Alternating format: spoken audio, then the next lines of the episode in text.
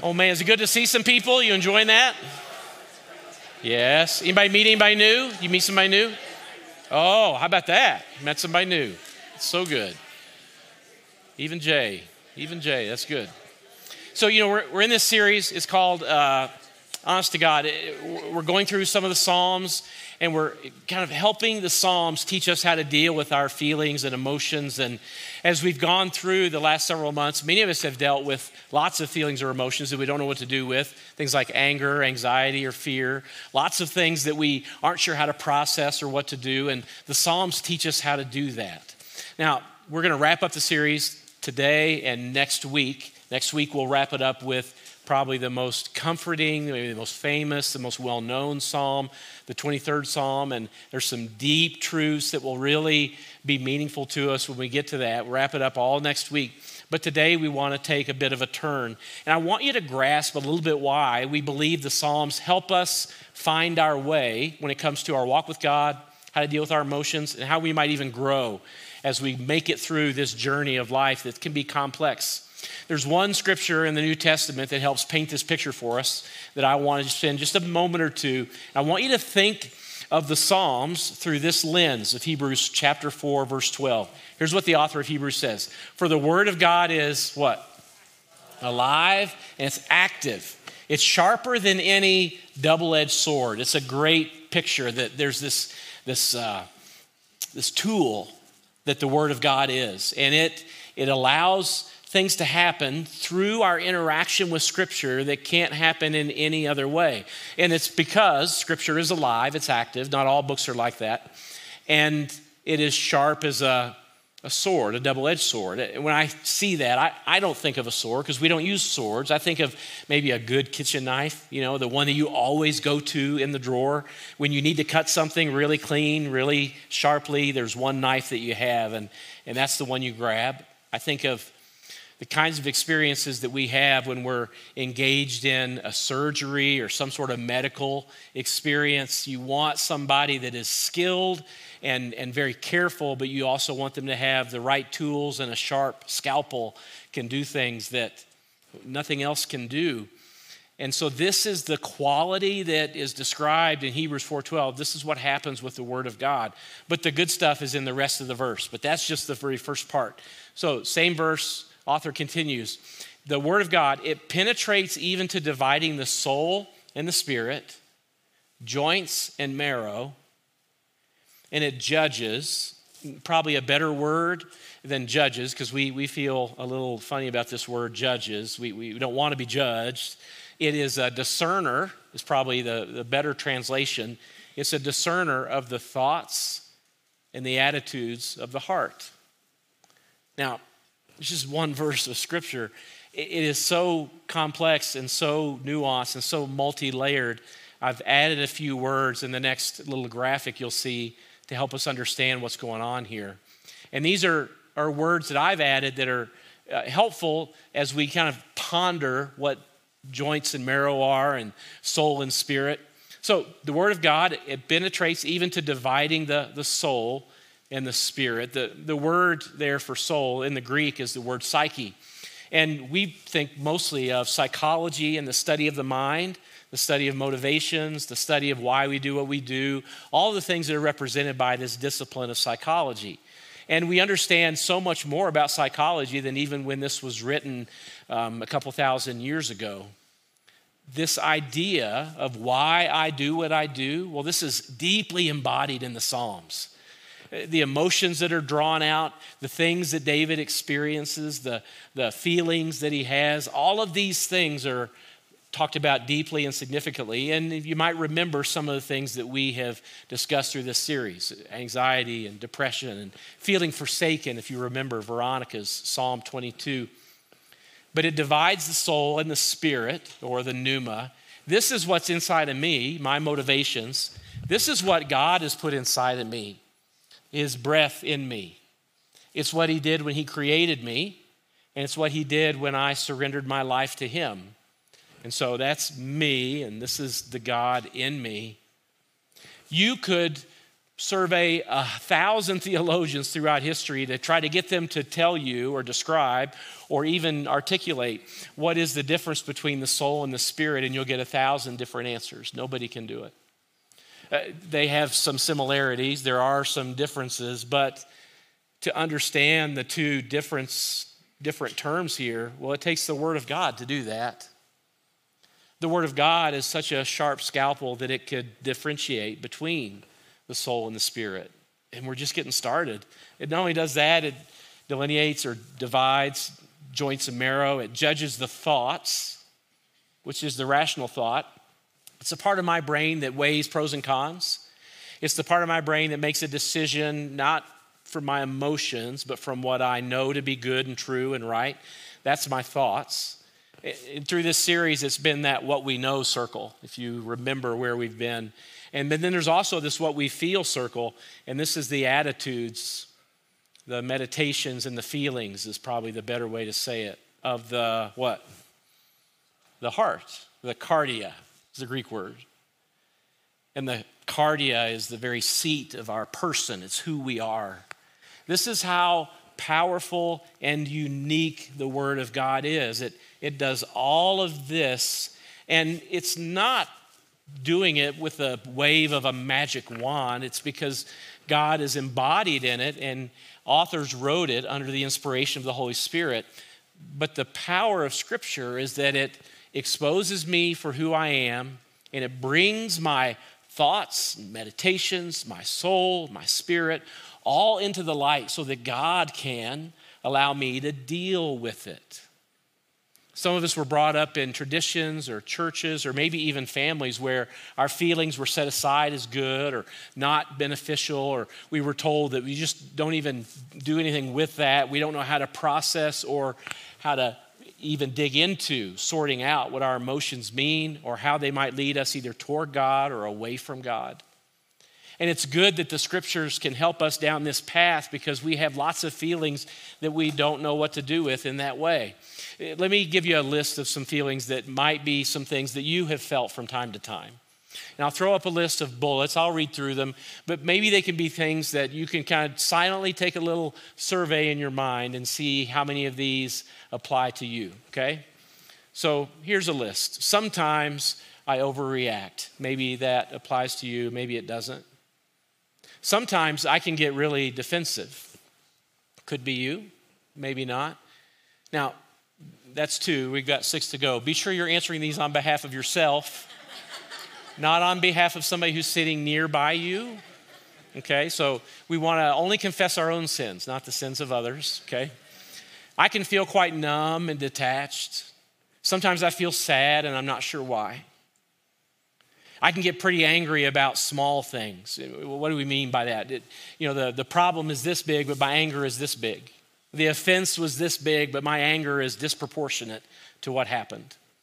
And the only reason you know that is because somebody says to you, "Why are you so angry?" They were in the room when the same thing happened to you, that they saw everything, but they don't understand your reaction.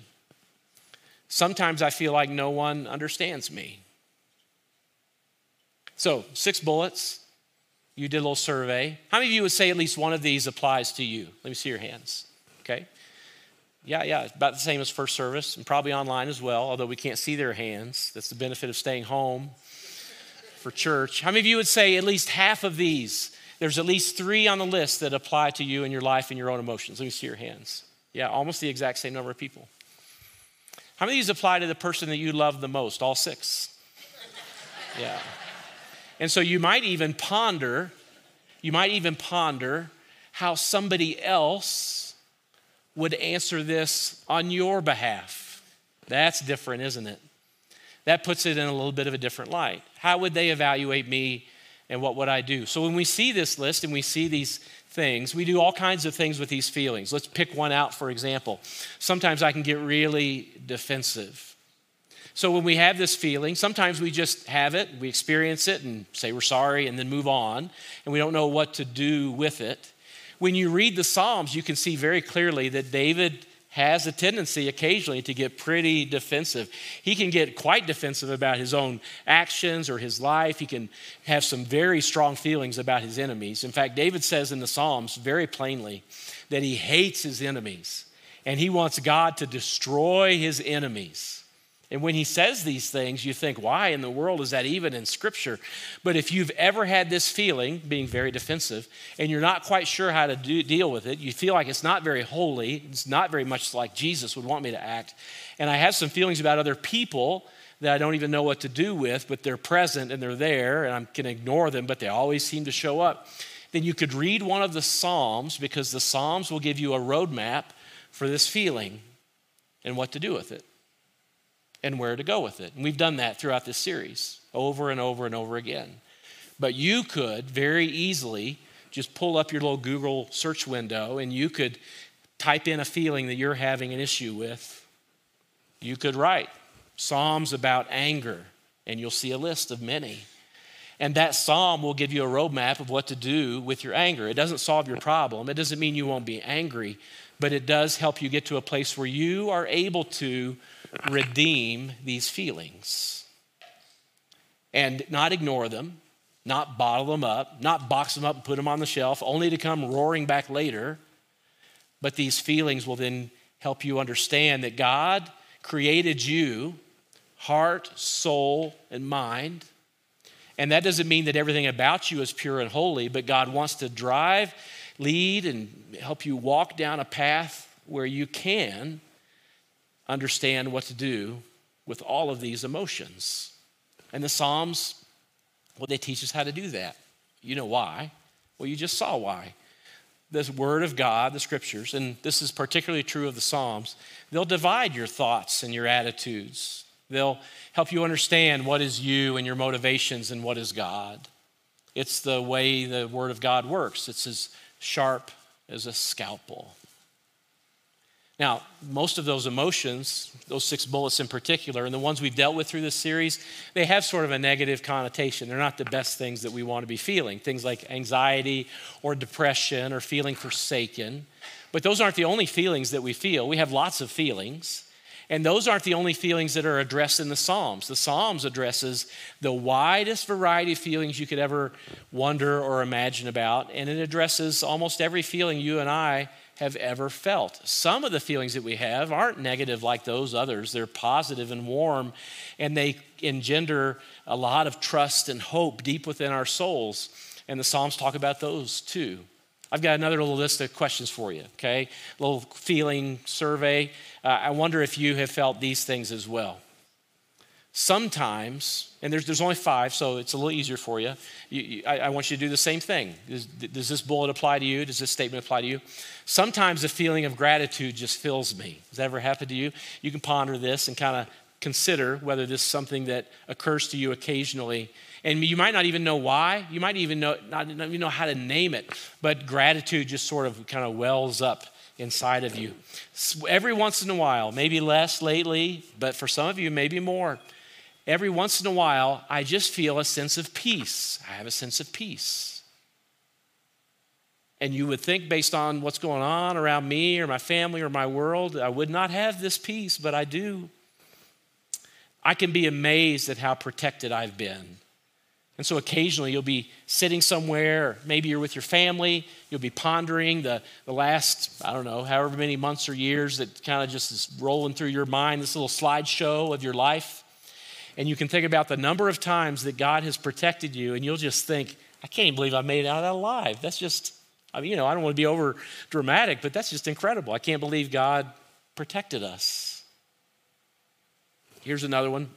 Occasionally, even when things are chaotic, a calmness seems to settle on me. Here's the last one. When I'm out in nature, I can just be utterly, completely overwhelmed with reverence and awe. And so how many of you would say that at least three of these things would apply to you? You, you would say, I experienced those things. Yeah, yeah, yeah. And you know, what's interesting about this, and I think this is true across the population, and it doesn't even have a lot to do with whether or not somebody believes in God or not. I believe that these are the kinds of things that happen to the population, even if they aren't sure what to do with these feelings or where to put them, even if they aren't even sure there is a, a grand design behind all of this stuff that's in front of us.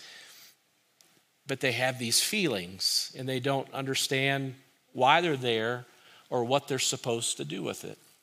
The Psalms talk about what to do with these feelings. Now, you as a follower of Jesus, or somebody that has some understanding of who God is or why we're here or how the world got here and how you got here to begin with, you might believe and think that you know what to do exactly with these feelings. But when you read the Psalms, there are some very specific steps that I believe the scriptures teach us regarding these feelings and the many more that are positive and warm and good and all those kinds of things that God wants us to take with these feelings. And when we learn a couple of these things from the Psalms, not only do they build our faith, increase our hope, deepen our walk with God, but they also give us a, a, a way for us to manage anxiety and fear and depression and all the other negative things that we experience. In fact, another way to say it would be when you learn how to operate this muscle, the other muscles get a little more atrophied. And it's powerful. So we've been through some of the Psalms that talk about the negative ones, but the vast majority of the Psalms in Scripture, there's one hundred fifty, the vast majority of the Psalms are about these things, the vast majority.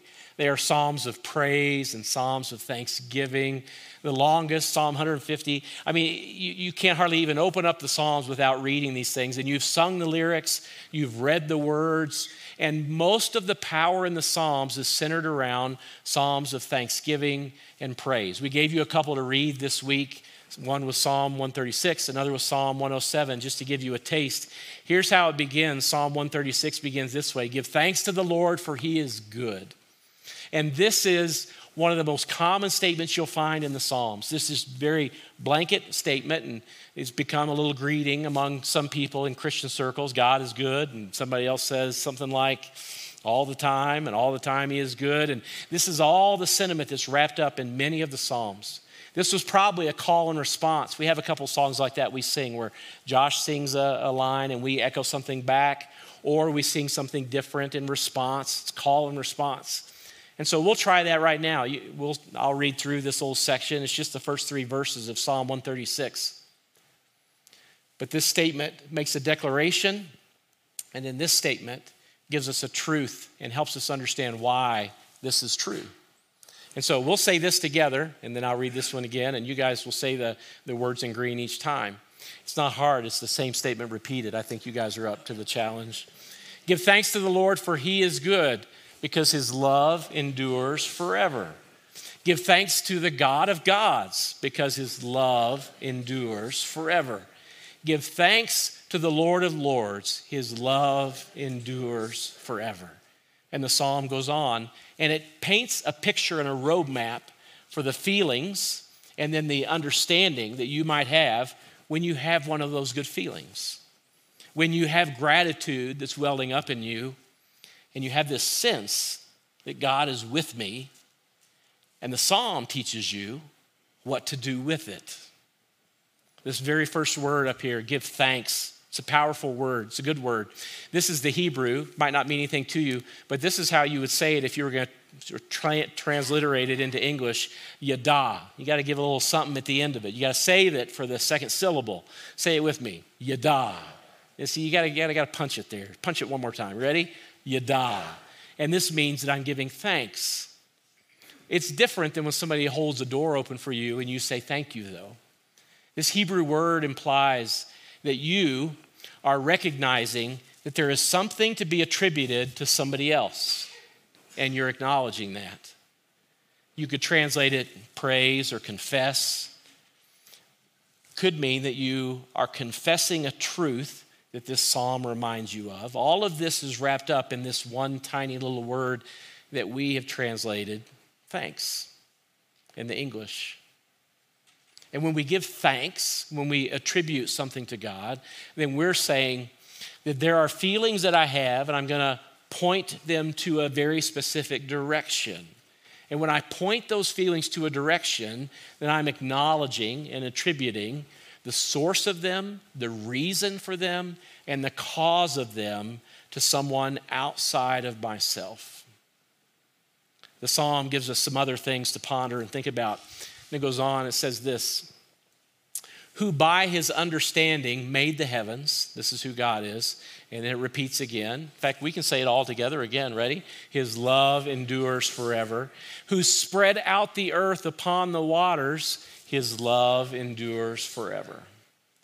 This is a great phrase. I love it. Spread out the earth upon the waters. David didn't have a, a world map. Didn't exist at the time. The author of the psalm didn't have a globe in his office. He didn't have Google Earth. He didn't have a picture from the moon that you could see the how the literally it looks like somebody spread out the earth upon the waters. But this is the picture that God gives him for all of creation. This is the beauty of what the words in the psalm teach me to do, to consider who God is and what he's done. Then it says this, He, he's the one who made the great lights. Say it with me. His love endures forever. The sun to govern the day. His love endures forever. The moon and the stars to govern the night. His love endures forever. What did you think when you walked out of your house today? What did you think? It's a great day. Spring is coming. Did you think that? Did you think, my goodness, it's warm? How many of you put your coat back in the house? I don't think snow is in the forecast today. I haven't checked. I mean, it is Colorado. I think it's going to be seventy all day until the sun goes down. And you walk out and you feel the warmth. And so the psalmist says, thanks be to God. He made the sun to govern the day and the moon and stars to govern the night. Last summer, I mentioned it once before, we went to the Black Canyon of the Gunnison in our little trailer, and Black Canyon area, the national park there, it is a, a specified, defined dark place, which means there has to be uh, a very specific amount of, of light, very little absence of light during the night. And it's about three in the morning, and Donna said, you have to come see this. And that usually would aggravate me and irritate me, but I stepped out of the camper and looked up in the sky, and I'd heard of lots of stars, but I'd never seen it before. And that's what the sky looked like, a blanket of stars above me. Now, I know that that last bullet on that good feeling list many of you have experienced, especially in a place like Colorado.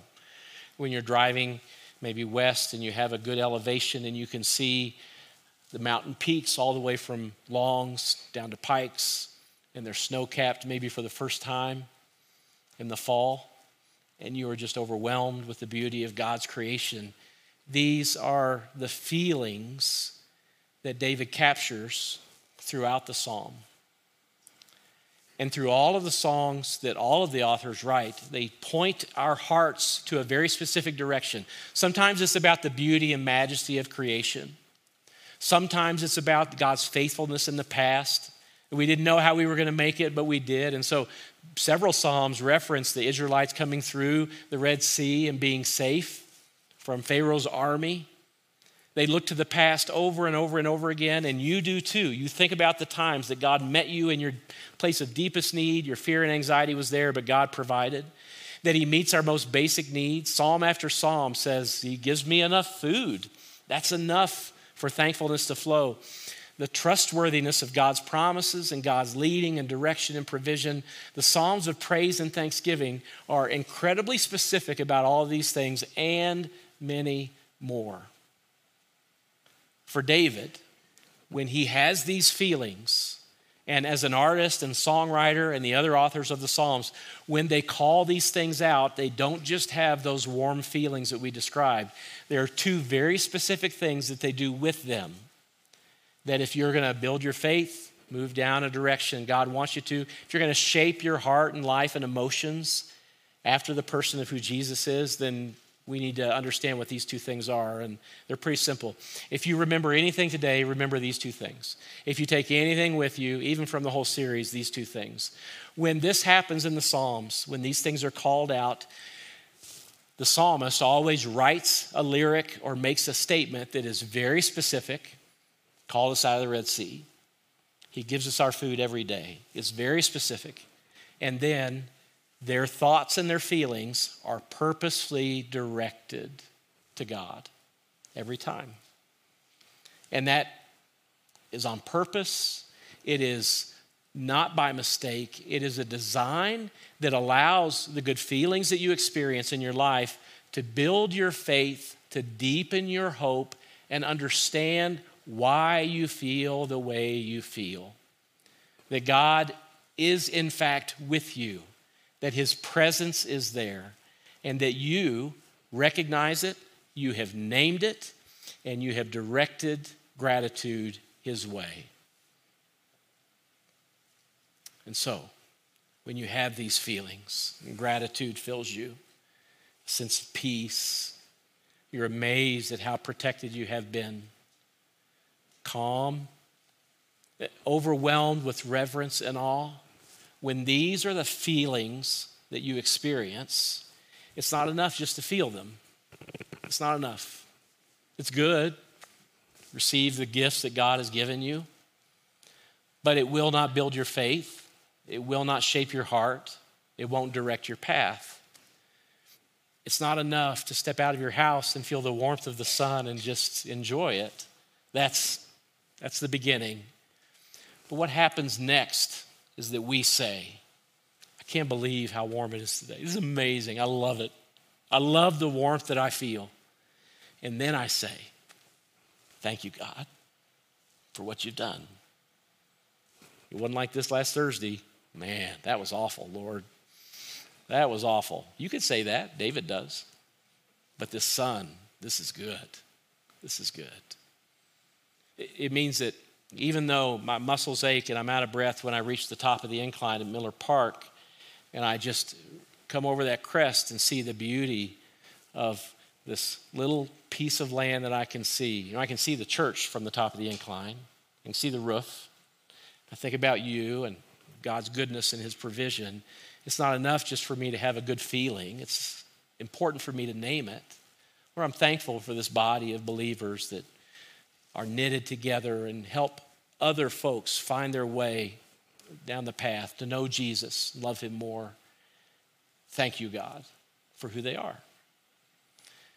The two things, naming it and purposefully directing it to God, that begins to change your heart and rewire how you think.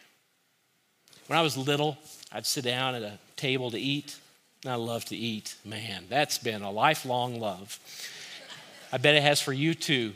As a little kid, maybe three or four or five years old, I'd sit down to eat and just, oh, mm, nom. This is how we get this little phrase, nom, nom, right? It's a noise we make when we're shoving food down our little pie hole that we love, and it's just our mouth can't help but but just go, nom, nom, nom. And I would say, this is delicious. This is so good. And that's good. It's good to call it. It's good to name it. But it's not enough. My dad would begin to teach me. Oh, is it good? You've enjoyed it? Yes, really, really good. Well, you should thank your mother. She made it. It's not enough to feel the warmth of the sun and enjoy it. Where did it come from? And so Dad was teaching me. What was he teaching me? Very basic what? Manners. That's right. He was teaching me manners. Where did my thanks belong? Well, you have to direct them somewhere else. Did you, did you think you saved over the stove, little Philip? Did, did, did you? Did you buy that meat? Did you go to the store? No, no, no.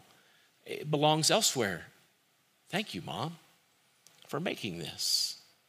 So when we do that, when we are in the habit of saying yada or thanks, when we attribute or we acknowledge where our thanks belongs, something happens within us.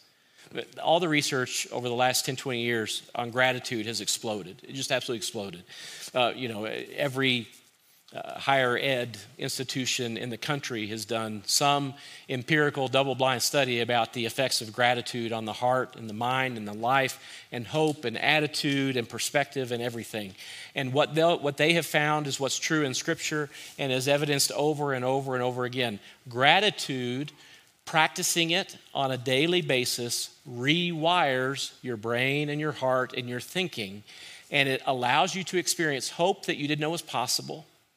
It allows you to experience feelings that you didn't know you even had anymore, and it helps you, instead of turning inward, turn outward. Why? Well, when you say thanks, and it's purposeful and directed, you are attributing the good things in your life, not to your own effort, not to your own wisdom, not to your own hard work or your own bank account or anything. You're saying this came from someone other than me. And that gratitude that is given then comes back to you in a sense of worship. That's what happens. Worship. When we gather on Sunday and we sing lyrics, it's not just to remind us of truth, but it's to place our heart and our lives in a posture before God that is worship. A kneeled heart, a surrendered heart, a mind that says, God, it belongs to you. It did not come from my hand. Oh, you should work hard, absolutely. You should make smart investments, you sure should. And you should be careful with what you have. God's giving you resources. But it all comes from him. It came from him to begin with, and he's placed it all in your hands. This is why you can be sitting somewhere that has nothing to do with anything, and you feel gratitude welling up. Some of you almost to tears. You can just feel it coming. And the gratitude that flows is because God is good, and his love endures forever. So we have David's journal, and in his journal, he engaged in the habit of writing down the things he was thankful for and being very specific about what they were and who gets the credit. And so if you and I were going to engage in yada, this giving thanks, offering praise to God and attributing to him, acknowledging the things that he's done, we would need to do the very same thing. I have a journal, much like David's. It has in it my failures and my most awful things, and it has some amazing things and good things and thanks and gratitude. I wouldn't want you to read it, but David's given us his journal to read that we may learn from it and that we may engage in the same habits. And so what would that look like for you? twenty-eight days makes a habit. How would you engage in the habit of gratitude? Where will you do it? Will you type it into your phone? Do you need a Moleskine journal? Go buy one today. Where will you begin to write down the things? If you were going to do those two things that David teaches us and the other Psalm authors teach us, to be specific and purposeful about our gratitude, what would that look like for you? You want to do this. You know what's waiting for you is freedom like you've never experienced. You deal with anger, this is the antidote. Giving thanks, gratitude, habits. You, you deal with anxiety. Your anxiety is because you're not sure God is going to provide for you in the days to come. You know what will help you find the path to less anxiety is remembering God's faithfulness in the past and giving thanks for it daily. And as you do that, your trust in God and your hope in his provision will build itself because of that habit. I promise you, whatever struggle you have, gratitude will help you find the path forward time and time again. You want to practice? Let's do it. Let me lead you through a prayer. Lord, right now we come to you because we see this example in the Psalms that gratitude is, is deep and real and that it teaches us. We recognize that all that we have has not come from our own hands. It's come from you. And so, Lord, right now, as many of us are in this room and listening online, we just pray that your Spirit would guide us. And so, Lord, call to mind right now, very specifically for each one of us, something that you have provided for us. For some of us, it's a job. For some of us, it's uh, other resources to help meet our needs. For some of us, it's a relationship, forgiveness, or grace, or mercy. Lord, what kind of gift have you given in your thoughtful and abundant provision to each one listening right now. Help them to name it, specifically to name it right now.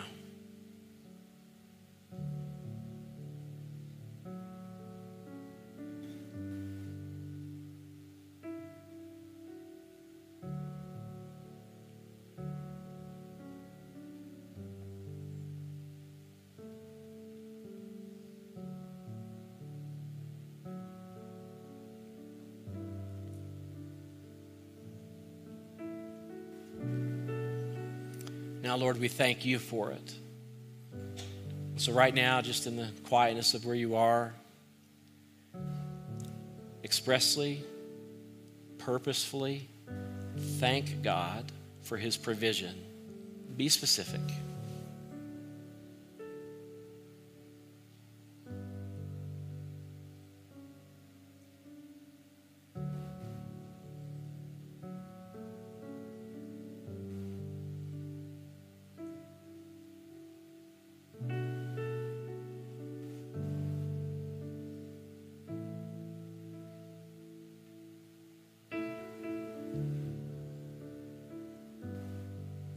Lord, as we close out our time together, here's the question I'm wondering about, Lord, that you would guide us and direct us into our week, that we would daily carve out time uh, to write or type or otherwise find some way to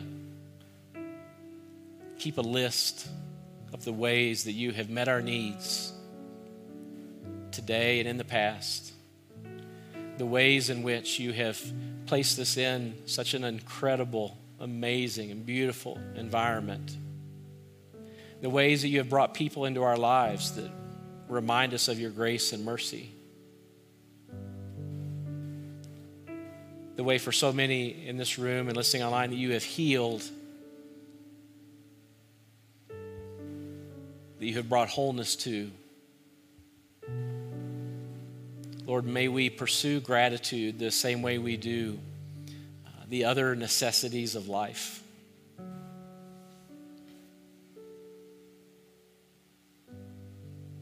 And may you build in us a grateful heart with our hope squarely focused on you.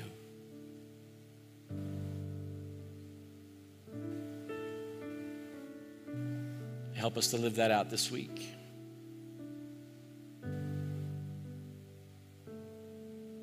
So we declare, Lord, right now that you are the one true God, that you are the King of Kings, and that the story you have been telling since the beginning of time has brought us into a redemptive relationship with you, that you make us new, that you have transformed us. And so now, Lord, through these lyrics and these notes, much like a psalm of old, may we declare this truth and may we live it this week. We ask this in the name of Jesus. We all say together, amen.